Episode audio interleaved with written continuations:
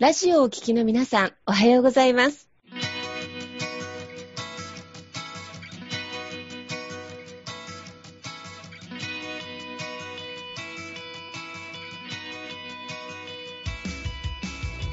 FM 那覇より毎週日曜日9時30分からお届けしております坂本典彦のラジオ経営塾が今日も始まりましたこの番組は20年間で1万人の起業家、経営者を指導してきた坂本典彦先生があなたの経営に役立つヒントや最新の情報をお届けする番組です。坂本典彦のラジオ経営塾今日も最後までお楽しみください今日も始まりました。坂本典彦のラジオ経営塾。パーソナリティは、私、中田民子と根葉智美がご一緒させていただきます。えーでは、坂本先生、根葉さん、今日もどうぞよろしくお願いいたします。はい。よろしくお願いいたします。よろしくお願いします。えー今日もですね、全国オンラインでつないでスペシャルなゲストをお迎えしております。もう今から私もワクワクしてるんですが、少しだけご案内をさせてください。えー今日のゲストはですね、森若幸次郎社長お呼びしております。えー山口県下関市出身で、なんと、ハーバードビジネススクールを出られた後、そちらでですね、リーダーシップ、イノベーションを学ばれて、えシリコンバレーをはじめとした、そしてイスラエルなどですね、多くの地域でえスタートアップ、大企業、ベンチャーキャピタルなどの支援を展開されていらっしゃいます。今日はどんなお話が伺えますでしょうか、えー社長どうぞよろしくお願いいたします。あ、中野さん、よろしくお願いします。よろしくお願いします。皆さん、ありがとうございます。皆さん、よろしくお願いします。ありがとうございます。ありがとうございます。はい。で、今日はですね、ジョンさん、あの、すみませんあいつもね、すみません、ジョンさんとお呼びさせていただいてるんですけれども、はい。あクレイジージョンでもジョンさんでも全然。はい。よろしくお願いいたします。ちょっとね、あの別のところでちょっとご縁をいただきましてですね、今回、特別にこちらにね、ゲストに来ていただいてという形で、えーしていただいてるんですけれども、で、まあ、今日はですね、まあ、ジョンさんはもう本当世界中のベンチャーをもう、あの、研究し尽くされていて、もういろんな人脈もお持ちの方なので、まあ、今のね、世界中でまあ成功しているスタートアップのまあ共通点ということで、今日はお話しいただきたいなと思っております。で、まあ、このね、あのリスターの方でもですね、まあ、これから企業とか創業を考えている方、さらにはまあ事業をね、新しく、まあ、よりね、世界に出していきたいとかっていう方もね、いらっしゃると思うので、そういった世界でまあ成功しているスタートアップの今の共通点っていうのをちょっといろいろ聞いていきたいなと思いますので、ぜひぜひ今日はよろしくお願いいたします。はい。ありがとうございます。。はい。早速ちょっとね、あの、聞いていきたいなと思うんですけど、まあ今ね、そのまあいろんなまあ企業、スタートアップ、まあユニコーンの企業って言われるようなところだと思うんですけども、まあどういったところが盛り上がってるのかっていうところをね、ちょっと教えていただきたいなと思うんですけれども。はい。坂本先生、ありがとうございます。改めまして皆さん、森若幸次郎、クレイジージョンです。はいはい。私自身、スタートアップよく世界中見てたり、エコシステムに飛び回って行ってきたんですけれども、まあ、あの皆さん、TikTok って知ってます？はい。うんうん。あそこ実は今、未上場企業で、世界ナンバーワうン、ーん。TikTok、iPhone ダンスナンバーワンの時価総額なんですけれども、はい。どれくらいだと思われますか？ええ見当つかない。です。うん。はい。ねどれくらい。と思い。ますかえ適当です。あた当たったら、1億円あげますとか言ったら、ちょっとネットで検索しようかなと思い。ます。えでも、でも1000億では聞かない。ですね。あ、まあ円になっちゃうんです。1000億円。どう、どうなんでしょうまだまだ、それ上なんですう。よ。全然上ですよね、多分ね。うん。適当に、桁、桁がわかんない。1000億円を超えるってそうですか超言ってます、超言ってます。おそうですよー。ね未上場企業なんです。ね。実は、へ14兆円。14兆ですか、あ、はい。そうなんだ。そうです。ー国家予算だ。ここがもう本当ナンバーワンの、まあ、未上場企業、スタートアップと。はい。で、まあ次にですね、あの、ストライプっていう企業が、えーはいまあこれが9.5兆。うんそしてその次に、あの有名なイーロン・マスク。うん。なんかよくテレビ出てますけれども、あの電気テスラとか。で、イーロン・マスク、テスラもやってるんですけれども、スペース X っていう、うん宇宙に行くやつ。うん。これが7.4兆円。はいはいこの3つが、やっぱりその、未上場ですけど、超巨大な、もうユニコーンを超えてる企業なんですね。で、このユニコーンっていうのが1000億円規模で、うんまあ今世界でちょうど昨日あの、ジェトロさんのニュースに出てて、これはあの、CV インセットってアメリカのデータを日本語訳、あのジェトロがしたんですけれども、うんこちらの方でですね、やっと今日本、あ、世界中でユニコーンが増えまくって、800社以上増えてると。う。うんん未上場企業で1000億円以上の価値が800社以上世界にあるそうで、うん。で、その中でもやっぱりアメリカがぶっちぎりっていうのと、うんそれからアメリカが全体の50%を占める。うんその次にどこが多いと思います？えー、アメリカの次、はい。ヨーロッパのどっか。おー他の方々はどうでしょう？意外とインドはアジア系かなみたいな。おー面白いですね。インドが3位で5%なんですね。へうんー。で約20%が中国。なるほど。やっぱりそうだ。で、4位がイギリスで4%で、うんうん。5位がイスラエルということになっています。で、イスラエルって本当にすごい人数少ないんですよ。う。うんんネハさんな、何人ぐらい住んでると思います？えー、全然わかんない。教えてください。サイズはなんと四国ぐらい。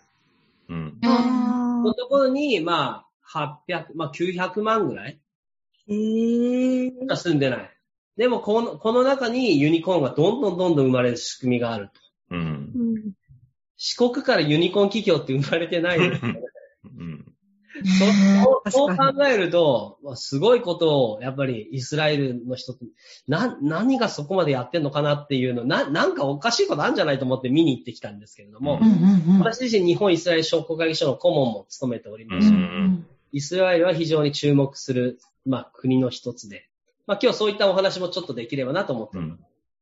これが今、世界の、まあ、ユニコーン、まあ、800社以上っていうのと、まあ、とんでもない企業が世界で生んでると、生まれてるということですね。すごい。いやーね、もう今のね、聞くだけでもやっぱり日本、ね、日本はここにやっぱ入ってこないんですね、ランキングとしてはね。全然入れないですね。う日ん。本もまあ数社あるんですけれども、うん。本当にこんな超まで行く企業はまだ生まれてないので、うん。うん。そう、そこを今日は、あの、今まで分析してきたので、ちょっとおはい伝えできればなと思ってます。そうですね。ぜひその辺をね、なんか聞いてみたい。ね、この世界でこういうね、なんか企業が生まれるっていうのは、そのスタートアップのね、こういうすごい企業が生まれる。これはどういうその仕組みというか、共通点なんか、その辺もしよかったらちょっとお話しいただきたいなと思うんですけど。坂本先生、ありがとうございます。はいやはりこのスタートアップが生まれる仕組みのことを、あの、スタートアップエコシステムと呼んでて、このエコシステムっていうのは生態系っていう意味で、まあ、あ森みたいなもんですよね。森とか海とか。このスタートアップが生まれるこの生態系があるところに、いいスタートアップが育つと。まあ生態系があるから育ちますよね。うんうんでう、んそこのせスタートアップがさらに大きくなって、まあ、グローバルスタートアップになって、さらに大きくなってユニコーンで羽ばたいて飛んでいくと。うんで、やっぱりこの生態系が世界で一番あの IT の、まあ、イノベーションの聖地といったら、坂本先生もちろんご存知の。そうですね。シリコンバレそうです、うんそうです、そうです、そうです。うん。シリコンバレーですよね。うん。このシリコンバレー6、7年私も入り浸って、ん何がエコシ、どういう人たちがこのエコシステムを作ってんだろうかという研究をしてきたんですね。うん。うんそしたら、やはり、この、まあ、シリコンバレーだけではなくて、ボストンも実はバイオだったり、医療機器であったり、サイエンスが非常に強くて。で、あとまたテキサスの方も、オースティンなどもいい大学があったりするんですけど、今もう答え言っちゃったんですけど、いい大学があるところに、いいエコシステムがあるんですよ。うーん。はい。やっぱりアメリカの大学って、教授たちが非常にアントレプレナー的な、その、チャレンジングな、まあ、教授自ら起業したりとか、うん。あとはアントレプレナーを育てる風土があるんですね。うん。で、一番優秀な人は起業家に、まあ、中退しますけれども、うん一番優秀な人は起業家になると。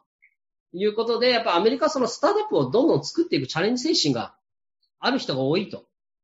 で、やっぱりシリコンバレーは、あの、実は、あの、1777年の時ぐらいに、まあ、ちょうど、あの、スペイン人が見つけたんですけど、サンノゼっていう。うんそれから1840年代になると、ちょうどあの、リーバイスで有名なジーンズうんのゴールドラッシュがあってですねうん、金を見つけるためにたくさんの人が東から流れてきたと。で、そのゴールドラッシュのその魂がまだ未だにあるんじゃないかと。うん。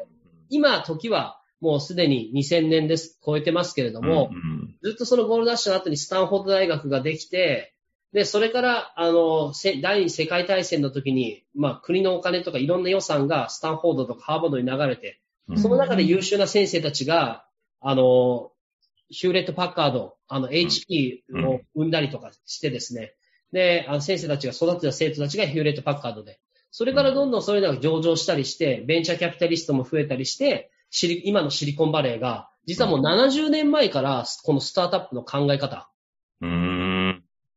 先生たちがもう起業家を生み生もうというのはスタンフォードで言われてる当たり前の話になってきてて、うん。冷戦の時なんてもうすでに、冷戦中にロシアとアメリカやってる間にシリコンバレーだけでは700社のベンチャーキャピタルが生まれて、スタンフォードに。えーもう富は集まる優秀な人にどんどん起業させる。うん。もう戦闘機だって武器のベンチャーがつ生まれは、生まれまくってですね、うん。儲けまくってたんですよ、昔から。それから半導体ができて、シリコンですから、シリコンバレーと言われて、そして今に、まあ、ドットコムバブの後に、まあ、今はソフトウェアの方に走って、サンフランもとんでもないユニコーンのメーカーに変わってきたと。うん。そういう流れです。すごい。でも70年前から、もうあれなんですね。もう、そういう流れになってるっていうか、そうなんですよ。ね。で、あとその大学の先生がね、そのアントレプレナーシップというかね、なんかね、自らがチャレンジされてやってらっしゃるっていうところ、そこがなんか日本とやっぱ全然違うところですよね。そうですね。うん。さっき我々の、私が客員教授している墨田区にできた IU、情報系イノベーション専門職大学では、うん。まあ、我々みたいな、あの、起業家であったり、投資家が直接、あの、100名以上の客員けんあの教授たちが、あうんの、起業家ですので、現役の。うん。で、あと、生徒も就職率0%、起業率100%を目指すと言って、うんベンチャーキャピタルまで作ってますので、うん。まあ、起業家しか生まない学校も、やっと日本にできたんですけど、うん。普通の大学では、やっぱりいきなり起業するっていうことは考えられないかもしれないですね。うん。うん。えー、すごい。どうですか、中田さん。ここまで。いや、なんか、でもちょっと印象的だったのが、ゴールドラッシュのそのスピリットが生きて今の現状になってるってこととか、あと大学の、ね、教授が実践者って、リアルで学べる環境がやっぱり生み出してるんですね。うん。やっぱり僕は、あの、親、起業家たちインタビューいっぱいしてきましたけども、うん。あの、親が起業、起業家の子供って親が起業家なんですね。あとは商うん。商社マンであったりとかうん、住んだ経験があったりとか、多分親が頑張ってると、あの、子供って真似すると思うんですよ。うん。うん。うん。うん。だからやっぱり、大学の先生が親、親みたいなもんじゃないですか、毎日見てうんうんこの人が研究だけじゃなくて、その成果物として、ちゃんと商業化して、うん。社会に自分たちのそのいい研究を製品にして、サービスにして世に出して、イノベーション本当に起こして社会変えるっていうのをやれば、うん生徒はそれ憧れるし、一緒にどんどん、あの、会社作りまくりの当たり前だと思うんですね。うん。うん。やっぱスタンフォードは世界一の起業家を生む大学なので、うん。うん。ずっと70年間、もう死ぬものぐらいでやりまくってると。いやーね、そういう知識と経験がね、そこにね、詰め込まれてるから、まあ今ね、こういう形でね、世界の本当にユニコーンをね、誕生してる形になってるのかなっていうのは本当に思いますよね。いやーありがとうございますね。いやね、そういうね、中で、まあシリコンバレーがね、まあもともとすごいのはあると思うんですけれども、その、多分ジョンさんいろんな世界中のね、企業とかそういう都市とかいろいろ見られてると思うんです次のそのシリコンバレーっていうのもね、ジョンさんの中で多分あると思うんですが、そこをちょっともしよかったら教えていただけたらなと思うんですけど。いや、坂本先生、やっぱり、ネクストシリコンバレー重要じゃないですか。はいシリコンバレーみたいになりたいって日本の、まあ、あの、ずっと皆さんが言われてきて、なかなかなれなかったのを、うんまあ、私も見てて、うん。これはシリコンバレーだけ真似しちゃダメだなと。うん、シうん。リコンバレーをちゃんと真似して、次のシリコンバレーを作ってるところうを、ん実際この目で見に行こうと思って、うんまあ、全世界11カ国、1年かけて全部コロナ前に回ってきたんですね。うん。まあ、そこがイスラエルとか、インドとか、フランスであったりとか、北欧であったりとか、まあ、北欧の中でも、あの、フィンランドとか、あとは、まあ、ルクセンブルクとか、エストニアとか、あと、まあ、シンガポールとかですね。あと、行けてないとこはオンラインで、あの、アフリカであったり、カナダであうったり、んまあ、オーストラリアのクイーンズランドであったり、まあ、いろんなところを毎月、フォーブスジャパンのコラムも書いてるので、うん。イノベーションのエコシステムの内側っていうタイトルでフォーブス書いてるんですけど、うん。まだググっても日本語にならない情報を私がオンラインでインタビューしたのを日本語になくて書いてるんですけども、うん。やっぱりこのネクストシリコンバレーって言ったらナンバーワンはぶっちぎり僕、イスラエルを真似するのでいいもう、賢すぎて真似しようが、テクノロジーがもうすごい進んでたりするので、はい、はい。真似しにくいから、あの、一つ方法としては日本企業が、もう最初にそのスタートアップの小さい段階でお金入れやすい時に出資させてもらうと。うん、うん。あとは、彼らのテクノロジーと一緒に日本の大企業が、まあ、ライセンスで買わしていただくとか、借りうんうんあと一緒に協業して販売するとか。やっぱりこのクロスボーダーの、あの、うん国家間を超えたオープンイノベーション。日本の大企業と向こうのスタートアップの協業っていうのをどんどん、あの、やるのが、やっぱり日本の、あの、経済発展にもつながるし、世界の課題を一緒に一気に解決することにもつながるので、うん。このオープンイノベーションをもっと活性化することが一つかなと思ってます。はいはいはいはい。すごい。でも、なんかイスラエルってね、多分日本人の方だとちょっと馴染みがないね、ことも結構多いんじゃないかなと思うんですけど、でもやっぱそれだけイスラエルはやっぱり進んでる感じなんですね。進んでますね。うん、あとまた、イスラエルだけなく、フランスも、あの、AI も、あの、非常に数学者がもともとフランスって多かったりするので、うんうん。で、やっぱり、あの、テクノロジーを、ビビバテクノロジーっていう、テック系の、あの、イベントもあったりして、うんまたこのフランスの移民がモントリオールとかカナダにも多いので、カナダも実は AI のエンジニアだったり、教授も、あの、AI のゴッドファーザーという3人の有名な教授がいたりとか、この教授たちが、あの、インターンシップに、あの、生徒を送らせる先がやっぱりシリコンバレーであって、シリコンバレーでインターン、スタートアップでかじった子たちがカナダに戻って卒業と同時に、スタートアップをカナダで AI の会社立ち上げるとか、えフランスで立ち上げるとか、結構フランス系の人は、あの、本当に数学、やっぱりね、数学っていう面では、あの、インドも強くて、うん数学系が多いので、プログラマーが多いし、エンジニアが多いし、うんスタートアップとかユニコーンがバンバン生まれるっていう。だから日本の未来もやっぱり数学をね、うん数学とかクリエイティビティっていうのはやっぱり、あの、子供の時から当たり前なんで、まあ、苦問式とか素晴らしいのあるんですけれども、あの、もうちょっと今度は創造性豊かに、はいはあのいはい。、クリエイティブ豊かにね、あと世界、世界、英語プラス数学でしょうね。う。うんんフランスとインド、カナダ見てて思いますね。そうか、英語プラス数学なんですね。数学ですね。ああとまだ芸術？あ。ああ、はいはいはい。かア感ートですね。はい。確かに。これが結構大事かなって、いろんな国見て思いますね。この3つ揃うと最強ですね。そうですね。もうでも、うんもうでも結構遅れとって、スタンフォードとか、うん。インド工科大もみんな優秀すぎるほど優秀インド人、数学できるので、うんちょっと苦問式だけでは間に合わないじゃないですか。そうです確かに確かに。ねえ、確かに。いやうんね、あとね、そういうアート的なね、感性もね、やっぱそこに入ると、やっぱりね、本当イノベーションが起こるっていうかね。えー、ネハさんいかがですか、ここまで。いや、なんかジョンさんのお話めちゃくちゃ面白くって、ありがとうございます。いかに自分が狭い視野で生きていたのかって今思って、世界をこう見られてきてるそれだけ情報を知るってすごく大事なんだなって思ったし、これから自分がどう動いていくのかっていうのも、やっぱ世界の動き見れるのってすごく大きいなって、方針を決めるのにもすごく役立つなって今聞いているだけでも思ったので、めちゃくちゃ勉強になります。ありがとうございます。ね、いや、本当素晴らしいなと思って。え、ジョンさん、こういうスタートアップを、まあ、これからね、まあ、作っていきたいとか、まあ、考えたいっていう方もいらっしゃると思うんですけど、そういうね、世界に通用するそのスタートアップを作る、まあ、なんか共通点というか、なんか秘訣というか、ポイントみたいなのがもしあったら、ちょっと教えてほしいなと思うんですけど。この先生、もう待ちに待った最高の質問をして いたありがとうございます。はい。いや、あのーちょうどそれが喋りたくてたまらなかったんですけど、はい。やっぱりまず一つ目に、はいボーングローバルであること。うーん。もう生まれた時から、生まれたてから我々はグローバル人材。日本人なんだけど、もうグローバルだ。地球の市民であると。うんスタートアップも我々人間も、英語もそうですけれども、やっぱりグローバルなっていう、世界の課題を解決するっていうことを念頭に置いたスタートアップが非常に重要であると。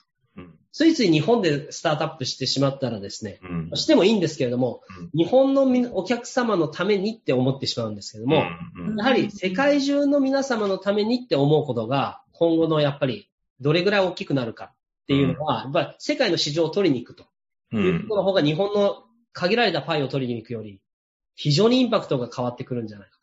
はいはいはい。そのために必要なのはグローバルなチームですね。うん二つ目はチーム。グローバルなチーム。やはり CEO は、まあ、あの、日本人でもいいかもしれないですけど、グローバルなマインドとか経験を持った CEO。そしてそれを支えるアイデアを形にする CTO。グローバルなサービスを作れるエンジニア。そしてそれを広めてくれる CMO。グローバルに 広めてくれる、あの、宣伝係。そしてそれをまた、お金が足りなくなったら、ベンチャーキャピタルなどに、グローバルなブベンチャーキャピタルがお金入れてもらうために交渉してくれる CFO、グローバルファイナ、あチーフファイナンシャルオフィサー。はい。最後が、まあ、C、プロの経、だんだん大きくなったプロ経営者を、うん。海外で MBA 取った人を入れて、COO、副社長を入れて、でもこの最初の段階で必要なのは、グローバルなアドバイザうー。うアメリカのアドバイザーはちゃんと分けたり、中国だったり、インドだったり、イスラエルであったり、まあ、アフリカであったりとか、その地域に、あの、それぞれ一人ずつぐらいアドバイザー。これは経営のアドバイザーだけではなくて、うんまあ、弁護士、まあ、訴訟問題もありますので、うんそそれも大事ですし、知財、えー IP をちゃんと維持するためにも、弁理士も必要であるし、あとはまたテクノロジーのアドバイザーも、あの、いたらいいんじゃないかなと思っております。いやーもう今の聞くだけですごいノウハウだなと思って。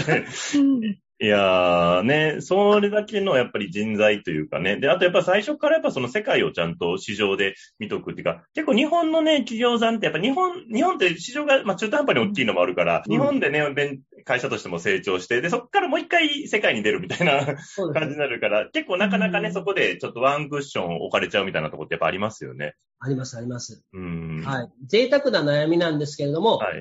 日本だけでナンバーワンになってんでも、アジアでナンバーになることも難しいし、世界で見たらやっぱりまだもう小さくなってますので、うんこれがどんどんどんどん小さくなっていくので、うんやはり次の世代というか、いまさに今の、今から企業を目指す方は、最初から英語のあサービスを作ることを念頭に入れることが必要かなと。で、今までの企業は、シリコンバレー行こうとか思うけど、ことごとく日本人は、私も含めてシリコンバレーは、本当に大きな成果っていうのを上げれないことが多かったので、ちょっとレベルが高すぎるので、だったら違う市場もね、シンガポールでもいいかもしれないし、カナダでもいいかもしれないし、やっぱり世界中のこのエコシステムを見ながら、誰と協業できるかなとか、どこに売ればいいのかなって、世界中の地図を見て、見渡して、絶対に自分たちのあのサービスとか、仲良くなれる人って世界のどっかにいるはずなので、うん。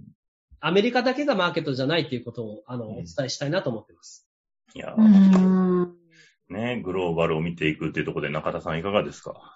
あなんかもう今日ね、グレードが違う話がいっぱい入ってきて、頭がすごくフリーズ状態なんですが、ただ、あの、今日のお話、逆に大人じゃなくて、今学生さんとか、これから伸びていく子供たちのもぜひ聞いてもらいたいな、なんて本当に思いました。ありがとうございます。ありがとうございます。あっという間なね、もうグローバルワイドね、お時間でしたが、あの、後半に入りますが、何かあの、告知されることとかご案内されることありますか？ジョン社長。長田さん、ありがとうございます。あのーシリコンバレーベンチャーズで検索していただいたら、毎月私が国内外のイベントで登壇とか、あの、講義をしております情報を載せてますので、皆さん気軽にシリコンバレーベンチャーズを見ていただければ、あの、いろんな情報が載っております。はい。で、子供から大人まで参加する私たちのオンラインジム、グローバルコミュニケーションジム、GCG という、これ英語を学ぶのではなく、グローバルマインドを鍛えるジムですので、気軽に子供から大人まで参加いただければと思っております。はい。はい。ぜひ、あの、このラジオを今日お聞きになった後に検索をして覗いてみてください。えー本日は本当にたっぷりな内容でした。えーありがとうございました。ありがとうございま。した。ありがとうございました。